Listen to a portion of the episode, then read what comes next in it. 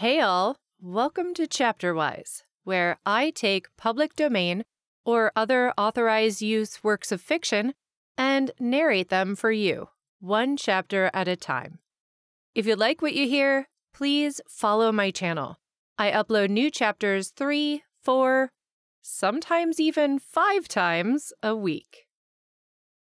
The Sorrows of Satan, or the Strange Experience of One Jeffrey Tempest, Millionaire. A Romance by Marie Corelli, first published in eighteen ninety-five. Chapter twenty-nine.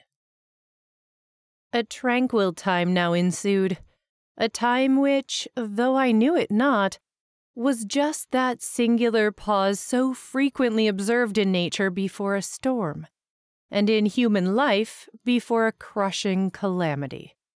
I put aside all troublesome and harassing thoughts, and became oblivious of everything save my own personal satisfaction in the renewal of the comradeship between myself and Lucio. We walked together, rode together, and passed most of our days in each other's company. Nevertheless, though I gave my friend much of my closest confidence, I never spoke to him of the moral obliquities and perversions I had discovered in Sybil's character, not out of any consideration for Sybil, but simply because I knew by instinct what his reply would be. He would have no sympathy with my feelings, his keen sense of sarcasm would overrule his friendship, and he would retort upon me with the question, what business had I, being imperfect myself, to expect perfection in my wife? Like many others of my sex, I had the notion that I, as man, could do all I pleased, when I pleased, and how I pleased. I could sink to a level lower than that of the beasts if I chose, but all the same I had the right to demand from my wife the most flawless purity to mate with my defilement. I was aware how Lucio would treat this form of arrogant egotism, and with what mocking laughter he would receive any expression of ideas from me on the subject of morality in woman. So I was careful to let no hint of my actual position escape me, and I comported myself on all occasions to Sybil with special tenderness and consideration, though she, I thought, appeared rather to resent my playing the part of lover-husband too openly. She was herself in Lucio's presence, strangely erratic of humor, by turns brilliant and mournful, sometimes merry and anon depressed. Yet never had she displayed a more captivating grace and charm of manner. How foolish and blind I was all the while, how dead to any perception of the formation and sequence of events. Absorbed in gross material pleasures, I ignored all the hidden forces that make the history of an individual life no less than of a whole nation, and looked upon each day that dawned almost as if it had been my own creation and possession, to waste as I thought fit. Never considering that days are but so many white leaflets from God's chronicle of human life, whereupon we place our mark, good or bad, for the just and exact summing up of our thoughts and deeds hereafter. Had anyone dared to say this truth to me then, I should have bade him go and preach nonsense to children. But now, when I recall those white leaves of days that were unrolled before me fresh and blank with every sunrise, and with which I did nothing save scrawl my own ego in a foul smudge across each one, I tremble and inwardly pray that I may never be forced to send back my self-written record. Yet of what use is it to pray against eternal law? It is eternal law that we shall ourselves count up our own misdeeds at the final reckoning. Hence it is no wonder that many are found who prefer not to believe in a future after death. Rightly do such esteem it better to die utterly than be forced to live again and look back upon the willful evil they have done. October ripened slowly and almost imperceptibly toward its end, and the trees put on their gorgeous autumnal hints of burning crimson and gold. The weather remained fine and warm, and what the French Canadians poetically term the Summer of All Saints, gave us bright days and cloudless, moonlit evenings.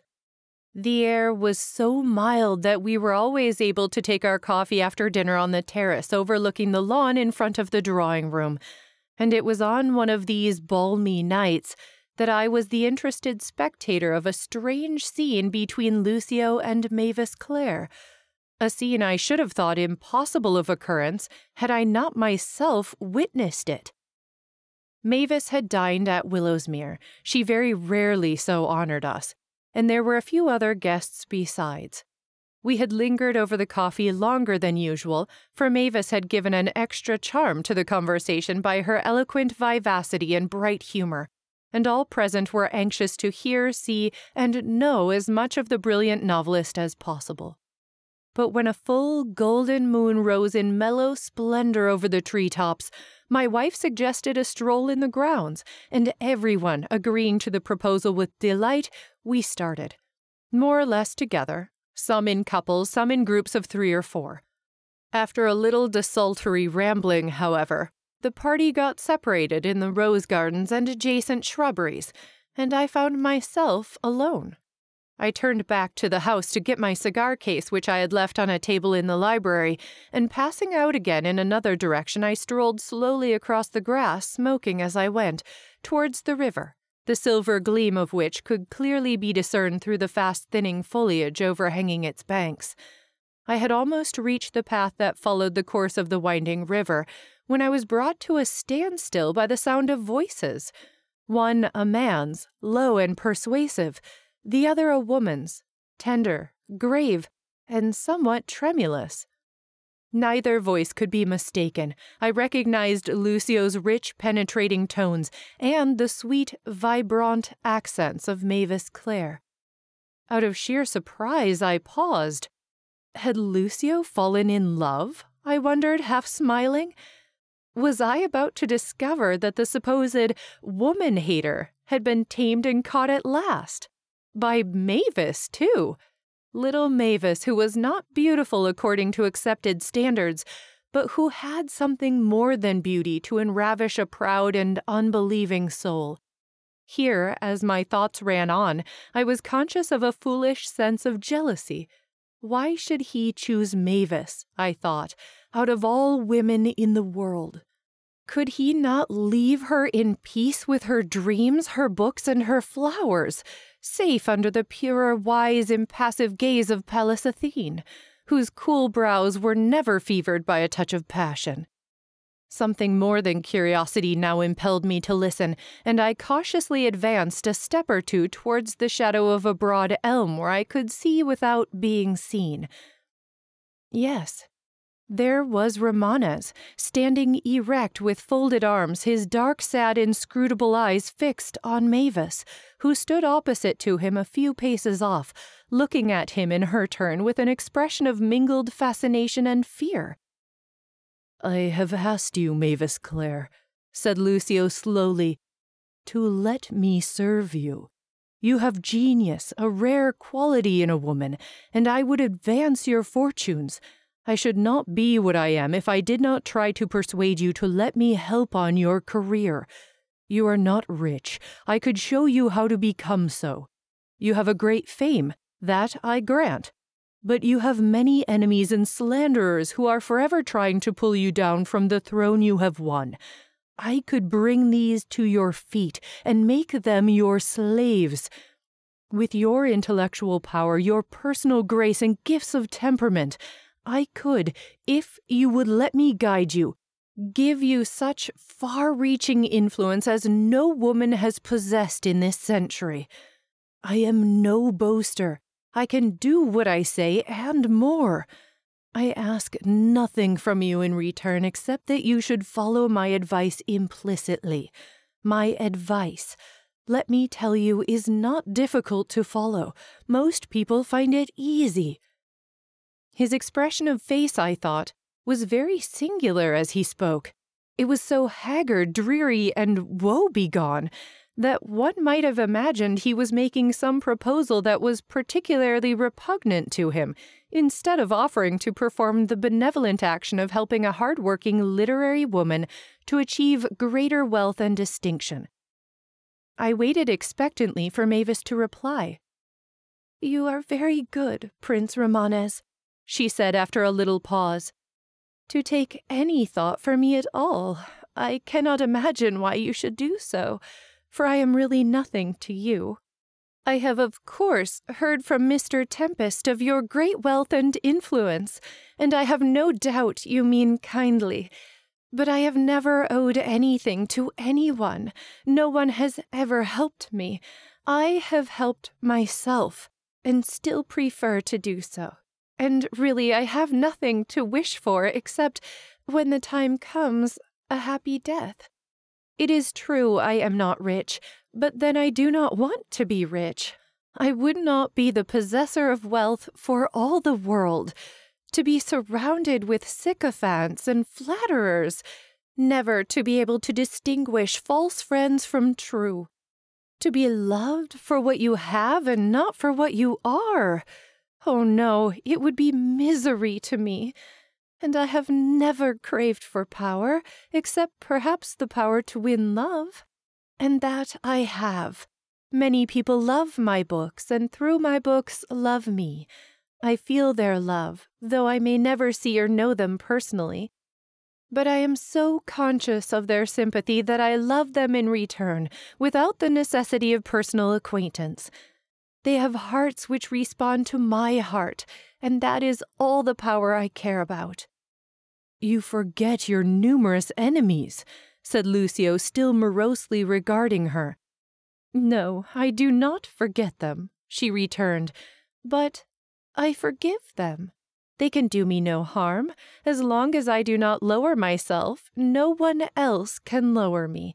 If my own conscience is clear, no reproaches can wound. My life is open to all. People can see how I live and what I do. I try to do well.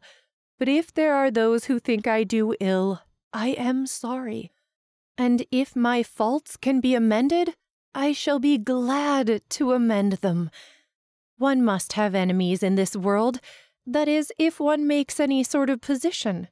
People without enemies are generally non-entities. All who succeed in winning some little place of independence must expect the grudging enmity of hundreds who cannot even find the smallest foothold, and are therefore failures in the battle of life. I pity these sincerely, and when they say or write cruel things of me, I know it is only spleen and disappointment that moves both their tongues and pens, and freely pardon them. They cannot hurt or hinder me. In fact, no one can hurt or hinder me but myself." I heard the trees rustle slightly, a branch crack, and peering through the leaves I saw that Lucio had advanced a step closer to where Mavis stood. A faint smile was on his face, softening it wonderfully and giving an almost supernatural light to his beautiful dark features. "Fair philosopher, you are almost a feminine Marcus Aurelius in your estimate of men and things," he said. "But you are still a woman, and there is one thing lacking to your life of sublime and calm contentment, a thing at whose touch philosophy fails, and wisdom withers at its root. Love, Mavis Clare. Lover's love, devoted love, blindly passionate. This has not been yours as yet to win. No heart beats against your own, no tender arms caress you. You are alone. Men are for the most part afraid of you. Being brute fools themselves, they like their women to be brute fools also, and they grudge you your keen intellect, your serene independence. Yet which is best, the adoration of a brute fool or the loneliness pertaining to a spirit aloft on some snowy mountain peak, with no companions but the stars? Think of it. The years will pass, and you must needs grow old, and with the years will come that solitary neglect which makes age bitter. Now you will doubtless wonder at my words, yet believe me, I speak the truth when I say that I can give you love, not my love, for I have none.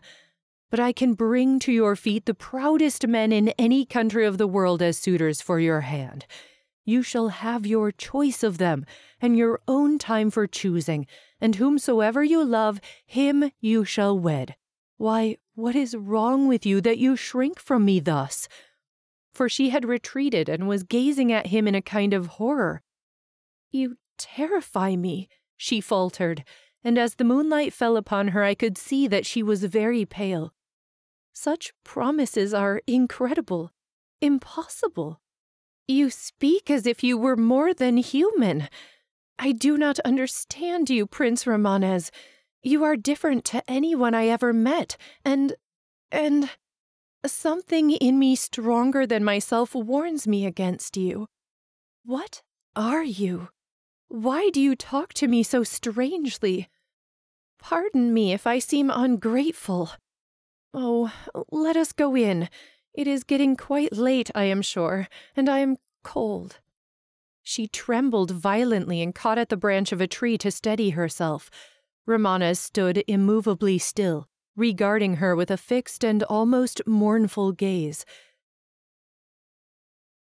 "You say my life is lonely," she went on reluctantly and with a note of pathos in her sweet voice, "and you suggest love and marriage as the only joys that can make a woman happy. You may be right. I do not presume to assert that you are wrong. I have many married women friends, but I would not change my lot with any one of them. I have dreamed of love, but because I have not realized my dream, I am not the less content. If it is God's will that I should be alone all my days, I shall not murmur, for my solitude is not actual loneliness. Work is a good comrade. Then I have books and flowers and birds. I am never really lonely, and that I shall fully realize my dream of love one day, I am sure. If not here, then hereafter. I can wait." As she spoke, she looked up to the placid heavens where one or two stars twinkled through the arching boughs. Her face expressed angelic confidence and perfect peace, and Rimânez, advancing a step or two, fully confronted her with a strange light of exultation in his eyes. "True, you can wait, Mavis Clare," he said in deep, clear tones from which all sadness had fled. "You can afford to wait. Tell me, think for a moment. Can you remember me? Is there a time on which you can look back and, looking, see my face, not here but elsewhere? Think. Did you ever see me long ago in a far sphere of beauty and light, when you were an angel, Mavis, and I was not what I am now? How you tremble. You need not fear me. I would not harm you for a thousand worlds. I talk wildly at times, I know. I think of things that are past, long, long past, and I am filled with regrets that burn my soul with fiercer heat than fire. And so neither world's wealth, world's power, nor world's love will tempt you, Mavis, and you, a woman.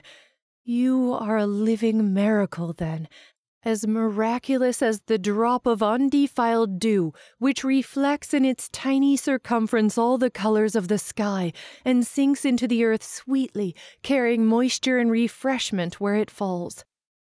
I can do nothing for you. You will not have my aid. You reject my service. Then, as I may not help you, you must help me." And dropping before her, he reverently took her hand and kissed it. "I ask a very little thing of you. Pray for me. I know you are accustomed to pray, so it will be no trouble to you. You believe God hears you, and when I look at you, I believe it too. Only a pure woman can make faith possible to man. Pray for me then, as one who has fallen from his higher and better self, who strives but who may not attain, who labors under heavy punishment, who would fain reach heaven but who by the cursed will of man and man alone is kept in hell.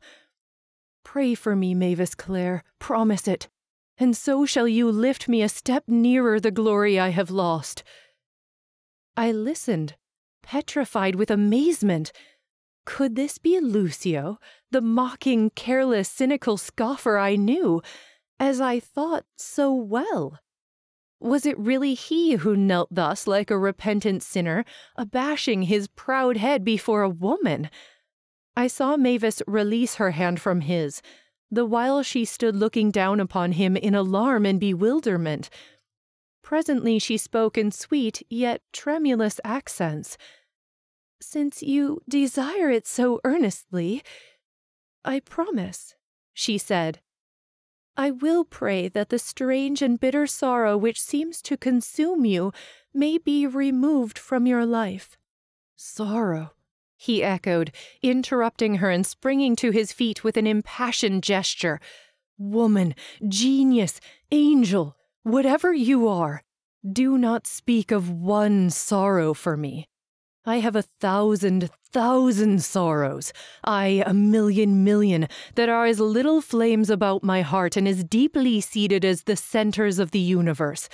The foul and filthy crimes of men, the base deceits and cruelties of women, the ruthless, murderous ingratitude of children, the scorn of good, the martyrdom of intellect, the selfishness, the avarice, the sensuality of human life, the hideous blasphemy and sin of the creature to the Creator. These are my endless sorrows. These keep me wretched and in chains, when I would fain be free. These create hell around me and endless torture.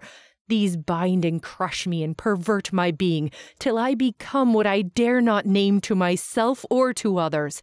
And yet, as the eternal God is my witness, I do not think I am as bad as the worst man living.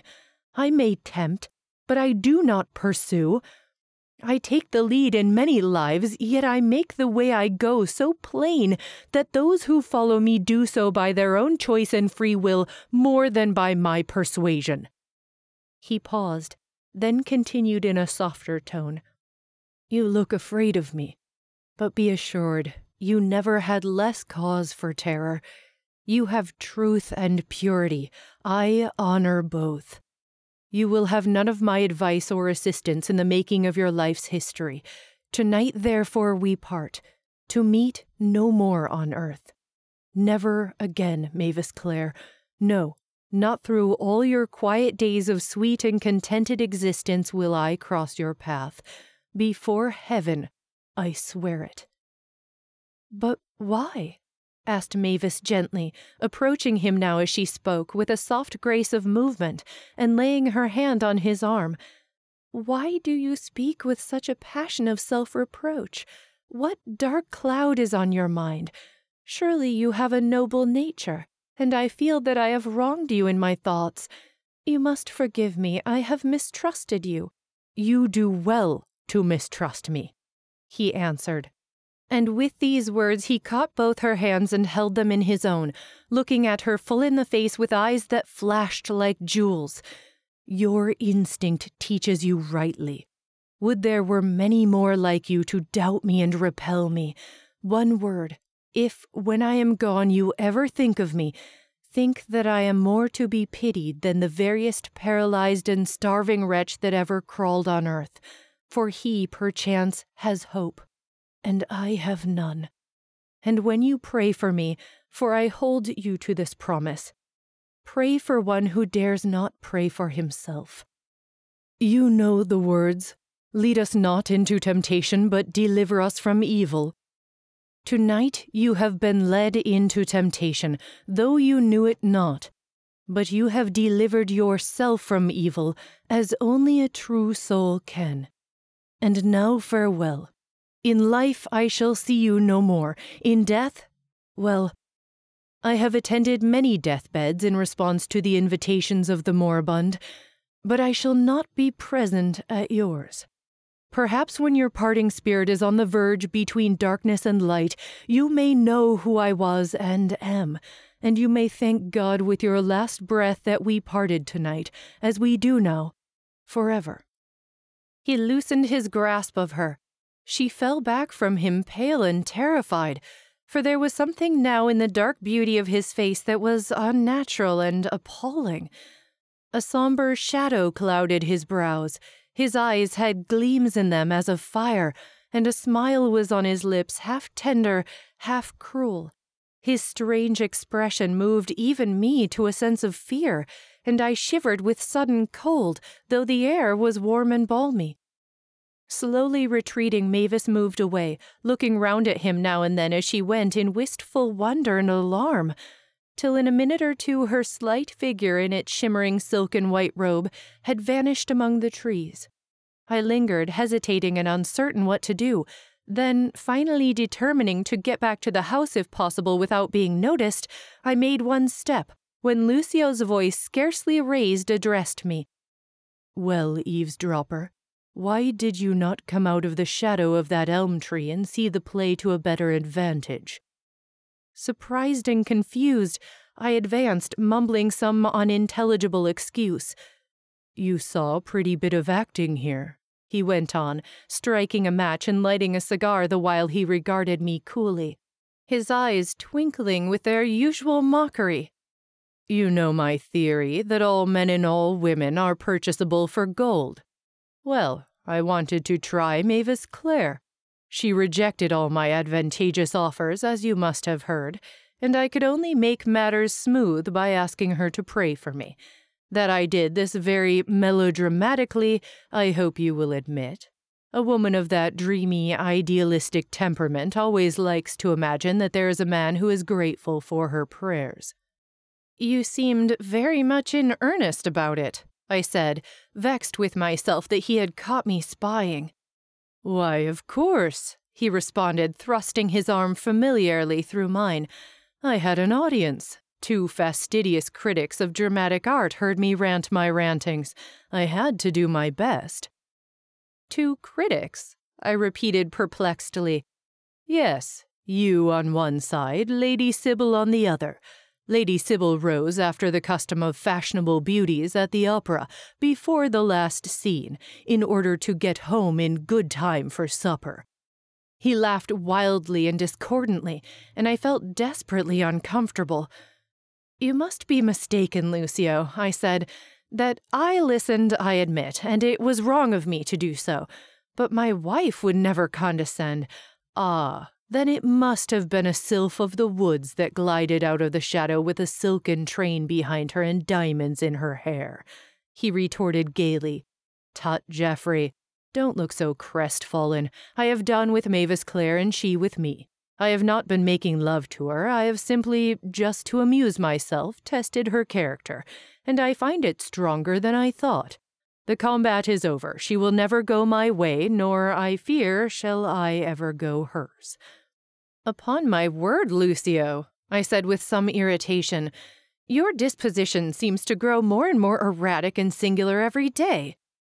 "Does it not?" he answered with a droll affectation of interested surprise in himself. "I am a curious creature altogether. Wealth is mine, and I care not a jot for it. Power is mine, and I loathe its responsibility. In fact, I would rather be anything but what I am. Look at the lights of your home sweet home, Jeffrey." This he said as we emerged from among the trees onto the moonlit lawn, from whence could be seen the shining of the electric lamps in the drawing-room. "Lady Sybil is there, an enchanting and perfect woman, who lives but to welcome you to her embracing arms. Fortunate man! Who would not envy you? Love! Who would, who could exist without it? Save me! Who, in Europe at least, would forego the delights of kissing, which the Japanese, by the by, consider a disgusting habit, without embraces and all those other endearments which are supposed to dignify the progress of true love? One never tires of these things. There is no satiety. I wish I could love somebody." "So you can, if you like," I said with an uneasy laugh. "I cannot. It is not in me.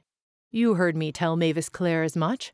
I have it in my power to make other people fall in love, somewhat after the dexterous fashion practiced by matchmaking mothers, but for myself, love on this planet is too low a thing, too brief in duration. Last night in a dream, I have strange dreams at times. I saw one whom possibly I could love, but she was a spirit with eyes more lustrous than the morning and a form as transparent as flame. She could sing sweetly, and I watched her soaring upward and listened to her song. It was a wild song and to many mortal ears meaningless.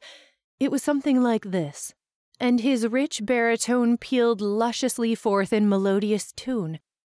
Into the light, into the heart of the fire, to the innermost core of the deathless flame I ascend, I aspire. Under me rolls the whirling earth with the noise of a myriad wheels that run ever round and about the sun. Over me circles the splendid heaven strewn with the stars of morn and even, and I, a queen of the air, serene, float with my flag-like wings unfurled, alone, alone twixt God and the world. Here he broke off with a laugh. She was a strange spirit, he said, because she could see nothing but herself twixt God and the world. She was evidently quite unaware of the numerous existing barriers put up by mankind between themselves and their Maker. I wonder what unenlightened sphere she came from. I looked at him in mingled wonder and impatience. "You talk wildly," I said, "and you sing wildly, of things that mean nothing and are nothing." He smiled, lifting his eyes to the moon, now shining her fullest and brightest. "True," he replied. "Things which have meaning and are value have all to do with money or appetite, Jeffrey. There is no wider outlook, evidently. But we were speaking of love, and I hold that love should be eternal as hate. Here you have the substance of my religious creed, if I have any, that there are two spiritual forces running the universe, love and hate, and that their incessant quarrel creates the general confusion of life. Both contend one against the other, and only at Judgment Day will it be proved which is the strongest. I am on the side of hate myself, for at present hate has scored all the victories worth winning, while love has been so often martyred that there is only the poor ghost of it left on earth." At that moment my wife's figure appeared at the drawing-room window, and Lucio threw away his half-smoked cigar. "Your guardian angel beckons," he said, looking at me, an odd expression of something like pity mingled with disdain. "Let us go in." That's it for today's chapter, everyone. Thanks for coming along on the ride. I'm always looking ahead for my next project for this channel, so if there's anything you'd like to hear, drop your suggestions in the comments or send a message to the email linked in the description of each episode. Whatever platform you're listening on, just know that I deeply appreciate the time you spend with me here. Please don't forget to like and subscribe, and see you next time.